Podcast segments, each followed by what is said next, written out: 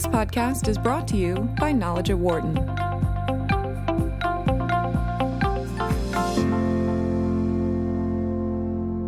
Companies expect every employee to behave professionally in the workplace, but that doesn't always happen.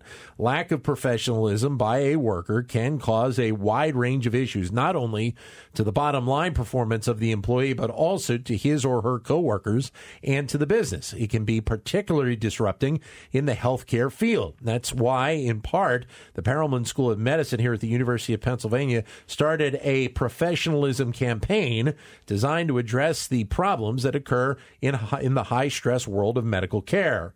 Uh, joining us here in studio, Dr. Jody Foster, who's a clinical professor of psychiatry and chair of the Department of Psychiatry at the University of Pennsylvania Hospital. She serves also as vice chair for clinical operations in the Department of Psychiatry and is executive clinical director of the Professionalism Campaign here at Penn Medicine. Great to see you again. Thanks for coming in. Thanks so much for having me. Thank you. It has been uh, two years since we talked to you last. You were one of the co-authors on uh, on your fantastic book that uh, that we uh, talked about about the uh, the office schmuck that would right. be around, and this plays off of that a little bit because this is a, this is a, a significant concern in so many fields you look at it in the medical field, but a- across business as a whole, you find these people that that that are very disruptive within their particular their particular landscape. Right. I, I look at it actually in all fields because this is an absolutely ubiquitous issue and it's become uh, much more of the cultural conversation these days. So, what was the, tell us about the campaign and what was really the driver behind it? So, uh, as I mentioned, you know, the culture is changing, and uh, you really uh, can't uh, read an, uh, an article or, or, or, hear the news without hearing something about somebody's behavior in some way lately. And so uh, it's the, the, the, national threshold and in medicine and in other settings, just the cultural threshold for uh, tolerance of incivility and lapses in professionalism has really just dropped. And uh, our dean, uh, Larry Jameson, was, I believe, uh, reviewing some of the comments from our medical students about their experiences on some of the clinical rotations. And in reading some of the comments, it really, I think, drove home for him that professionalism is an issue right here at home and that we need to really address it in a, in a structured way. So, when did this all start and, and how, how is it playing out right now? So, uh, the announcement of the campaign came back in May. Um, and as part of the campaign, there was a decision to uh, have a, an assistant dean uh, for professionalism, and, and I was um, happily chosen to take on that role. Um, and we've been doing a number of things to just try to um, uh, lay the foundation and, and the, the structural scaffolding to, to build uh, a professionalism structure that uh, will over time change our culture. So one of those things is, you know, uh, basically a value statement. What is what is professionalism right. at Penn Medicine? What is our code of conduct? You know, and, and I I think code of conducts can be a little funny because obviously when you're about to act out in some way, if you're going to do something terrible, you don't say, "Hey, wait, let me check the code of conduct I'm and see if I can do it. Conduct. Yeah, can right, I do right. this thing?" You don't you don't do that. Right. Um, at the same time, having it sort of lays out what what you believe in and what your value system is, and this becomes important in, in pretty much every aspect of work, even, particularly as you're bringing someone into an organization. The sure. clearer you are when you're interviewing somebody about what your culture and what your value system is, the more able you're going to be to convey that, you know, th- those essentially rules of engagement of w- what does it mean to be here? Right. And in so doing, you're going to be able to convey to the people who are interviewing for jobs at your organization that, oh, this is a place that, that melds with who I am or does not. And it helps people make better decisions about fitting themselves in appropriate cultures. And that alone can bypass a number of the conflicts that come up in the workplace. So, is it at that point, the HR point, that, that this really starts for, for the entire company? I would say that that um, uh, this cultural misfits are uh, a big reason for conflicts that occur in the workplace. Right. Um, and that's just one part of, of our campaign for professionalism, but it's a, it's a super important part. It's so important that uh, we are in the process of developing something that we're calling a success profile, okay. where we've uh, collected like the five or six top lapses or breaches of professionalism that occur and uh, we're taking them because they, you know, these are stories that occur over and over and over again, and we're turning it on its side and saying, okay, well, if this is what behavior that we don't support looks like, right. what does behavior that we want to encourage look like? Sure. And we're uh, creating a success profile template based upon that, so that when we're you know thinking about promoting someone or thinking about giving an award to somebody, we can say you know th- this person really does embody or exemplify these these qualities because. Uh, again, um, and we discussed this when we were talking about the book last time I was on the show certainly my belief, and I think an appropriate belief, is that you know people are not inherently malicious. People don't set out to be disruptive. People are people, and Right. we all have traits. We all have characteristics, and we bring those characteristics around with us all the time, at home, at work, whatever. And if we have inadvertently found ourselves in a culture where the way that we navigate the world doesn't work, we are going to have conflicts.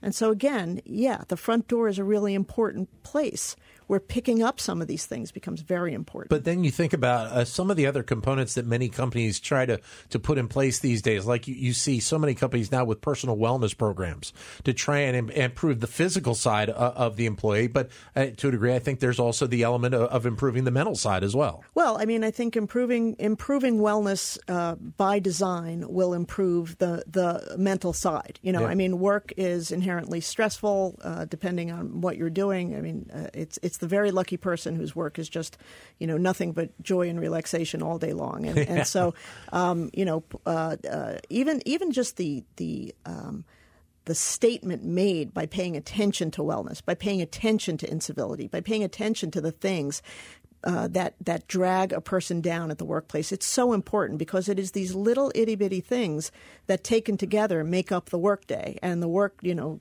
collections of work days make up a work life, and and this has to do with our feelings about a job. But the, the understanding uh, of, of many of these components around professionalism, this, as we mentioned, it obviously is important when you're talking about the HR process, but it goes all the way up the corporate ladder, all the way, all the way to the C-suite, and obviously with some of the, news stories that we've seen in the last decade or so, coming from the recession on, we understand that at times the professionalism even of the C-suite is not where it needs to Well, be. Well, and that's exactly right. And that's why it's so important for there to be a, a bought into code that you know an, an ethical code an accountable social contract that this is how we behave here and yeah if the if the ceo or someone in the c suite is not behaving that way and they are continue to be propagated amidst uh, you know uh, uh, uh, statements to the contrary well that's going to undermine the entire it's going to undermine the entire process. It's like having a zero tolerance policy for behavior, and then when somebody breaches it, saying, "Oh, okay, just this once."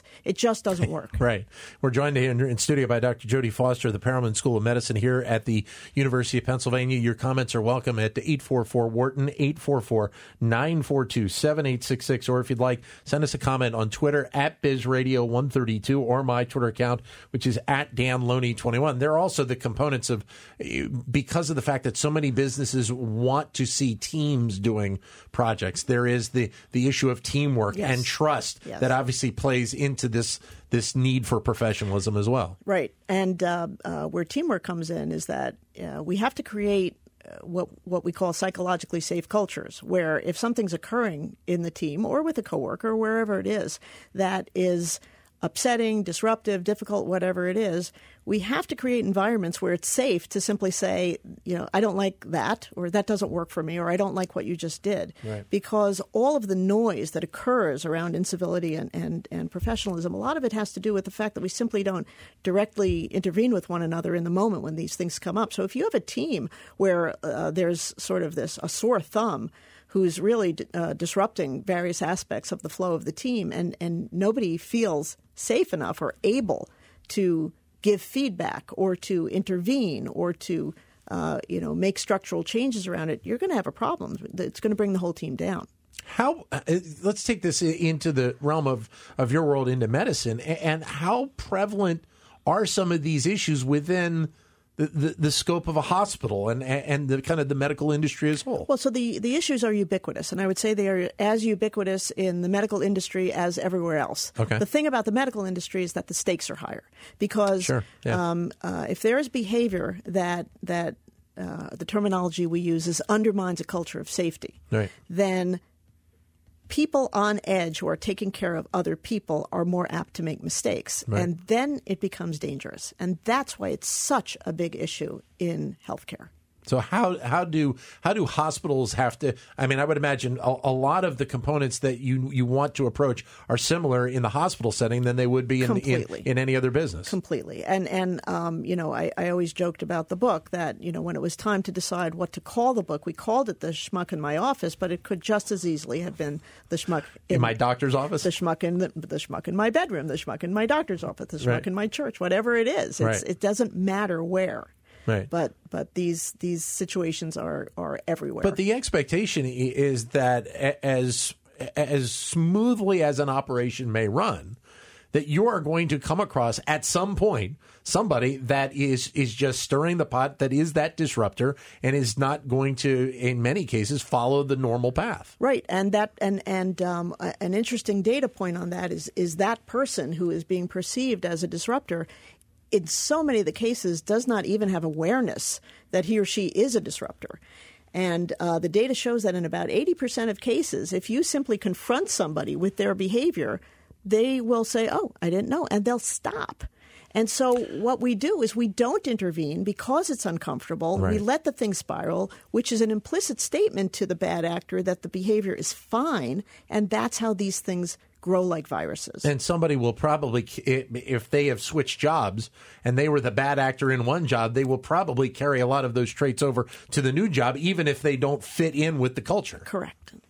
Correct. That's exactly right. What is the expectation then that, that you believe that that companies can benefit from doing a program like this that that bringing you on and and discussing whether it is with the HR or middle management or or the C-suite. Well, I mean a lot of it has to do with knowing oneself, you know. And again, this is why we start with, you know, uh, you know our our values and our and our code of conduct and and the clearer we are on what is and is not acceptable in our culture, the clearer we are going to be in terms of our boundaries mm-hmm. and our boundaries in terms of what is you know, what are we seeking in somebody that we hire, that we promote, that we reward, and what are we seeking in terms of what kind of place we want this to be? The more and and this is as relevant to an individual person as it is to a corporation. The better we know ourselves, the better able we are to convey what is and is not acceptable in our environment. And these are, you know, that is part of the strategy system to mitigating the number and intensity of conflictual events that occur. You talked a, a, moment ago about how the impact of, of, being a disruptor in the medical industry can obviously be have serious ramifications.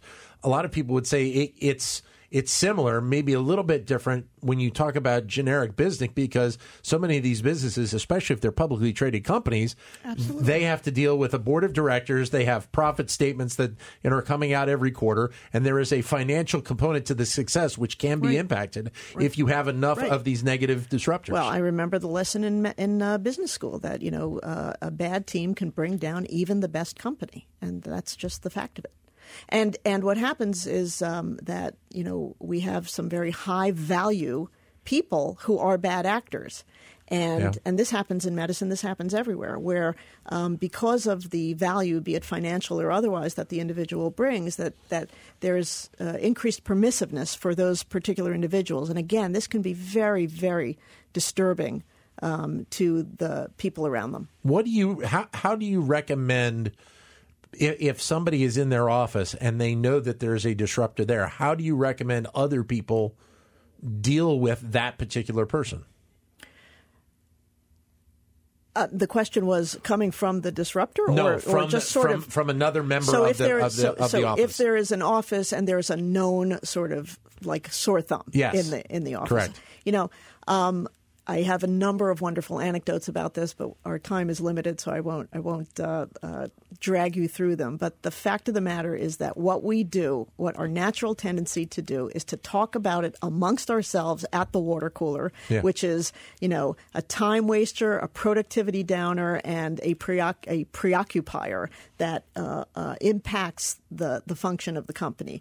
What I would suggest is that direct intervention is the way to go. Telling, because like I said, in 80% of cases, that person doesn't know that this behavior that he or she has been carrying around with them for 30, 40, 50 years is a problem here. Yeah. And once they hear about it, they, you know, they may say, well, you know, that's me, screw you. In which case, yeah, okay, you have a better idea of who you're dealing with. Yeah. Or they in more likely than not cases will say, "Oh, I, d- I didn't realize that was a problem. I'm so sorry." And then because you know our natural tendencies are to behave in patterns, and then six months later, when when that quote unquote bad actor is doing that behavior again Yeah. because it's natural for him or her Yeah. to be able to come back and say, "Hey, Joe, you know you're doing that thing again that we talked to you about," Right. because it's so much easier to just do sort of a refresher than to wait six months, one year, ten years, Yeah. and then say. This thing you have always been doing is a problem. but also doing it through what is considered to be the proper structure, the proper path of what the company is doing, not following, falling into the path of the of the disruptor, Right, right. following through the pattern of the company. Well, again, if you look at the data out of GH Smart that says that the cost of a bad hire is 15 to 20 times the, that, that person's salary. And then if that individual was allowed to hire his or her own team, the cost sh- you know skyrockets exponentially. Yeah. So yeah, absolutely. But you know, it all starts with direct communication.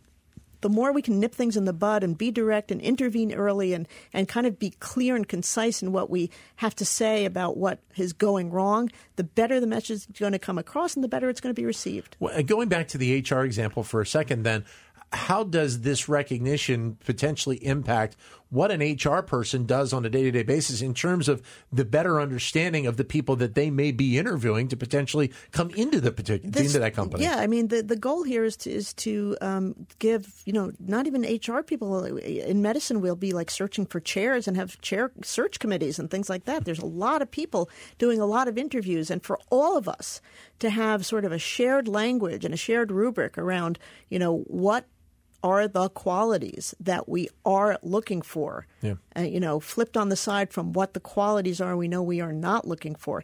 Again, it just helps people keep in their minds what to be thinking of as as they are speaking and proceeding through the interview process. Do do most people, I think, have the perception, that- going back to the healthcare field for a second, that that and not that it's a well run, well oiled machine all the time, but that there is an expectation that some of these particular issues would not be occurring, even though you have that at times the issues of burnout and the and the high tension that a lot of people in the medical field are in at times. Right. I mean, you know, uh, we're we are dealing with people who are are sick. They, you know, the, the the task at hand is to make people better, to figure out what's wrong and make people better. Yeah. And so, you know, if we find ourselves too involved in this noise on the side, that's obviously going to detract from the the mission at hand, and that's why this is such a high stakes area. in going back to the example we did a second ago with, with understanding when you have somebody who is that agitator, how does that understanding that that discussion go in terms of not only the corporate structure but in terms of the management structure and involving those people in that process as well Right. Well, so I mean, and this comes up in every industry. Um, it is not uncommon where the rainmaker um, gets special treatment. You know, Sure. the person who and and that, like I said, that that really undermines the morale of an institution. So it really starts at the top. There has to be leadership buy-in. And that's why it's so great that Penn has initiated a, a, a professionalism campaign coming from the dean. There has to be leadership buy-in that this behavior is not tolerated, no matter who you are, you know, no matter where it's coming from. It's not tolerated. It's not okay, and you're not going to thrive here if this is what you're bringing to the table. That message alone is unbelievably important. That allows sort of the uh, the fertile ground for a safe environment where people may have a lower threshold to directly in the moment say, you know, this thing that you are doing right now is a problem for me. Here's Yeah. why. Can you please stop? And when that doesn't work, or when that's too uncomfortable, that there is a, a structure in place, a leadership structure that's going to be willing and able to receive these these you know complaints or these concerns Right. and do something about it. This is what you know can really, really just scratch away at morale in an organization when that's not present. But I would think that also, and, and obviously part of the, the I think the benefit of, of this program, this campaign coming out right now, is what we see in our culture in general. And, and obviously, we've seen with the Me Too movement now, we have seen a greater focus on what people do, how they say it, how they approach the uh, you know their time in work. There is, there is a, a larger focus on a lot of these issues in general. Absolutely, and there's and you know and there's another side effect of that, which is that there uh, you know on the other side of people who are are um, uh, uh, complaining or have concerns are the people who don't want to engender complaints and don't know how to act. Right. So a lot of people are are sort of you know, walking around essentially in, in emotional straitjackets saying, I, I, don't know what I am allowed to do and not do. So again, sure. it comes back to the clearer we are on what's okay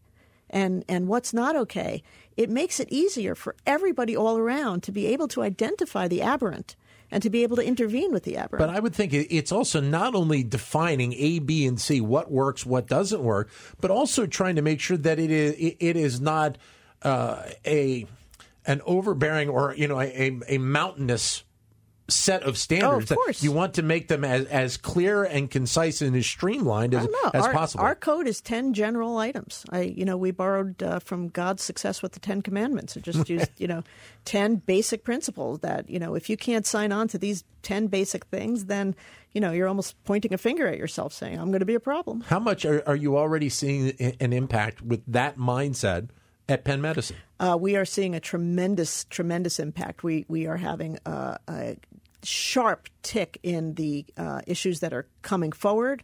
We are having a lot more attention paid to uh, behavior as opposed to some of the other things that we've that we've pointed to. We're mm-hmm. doing more interventions. We are are. Um, uh, uh I'm personally taking, you know, at, at this point, it's uh, I'd say over 100 calls a month just on my cell phone of people saying, you know, this happened. Is this okay? And I'm like, no, it's re- that's not okay, and that's right. exactly what we want to intervene with. Can I help you with that? And it's it is really just already raising the bar. And I think that here at Penn.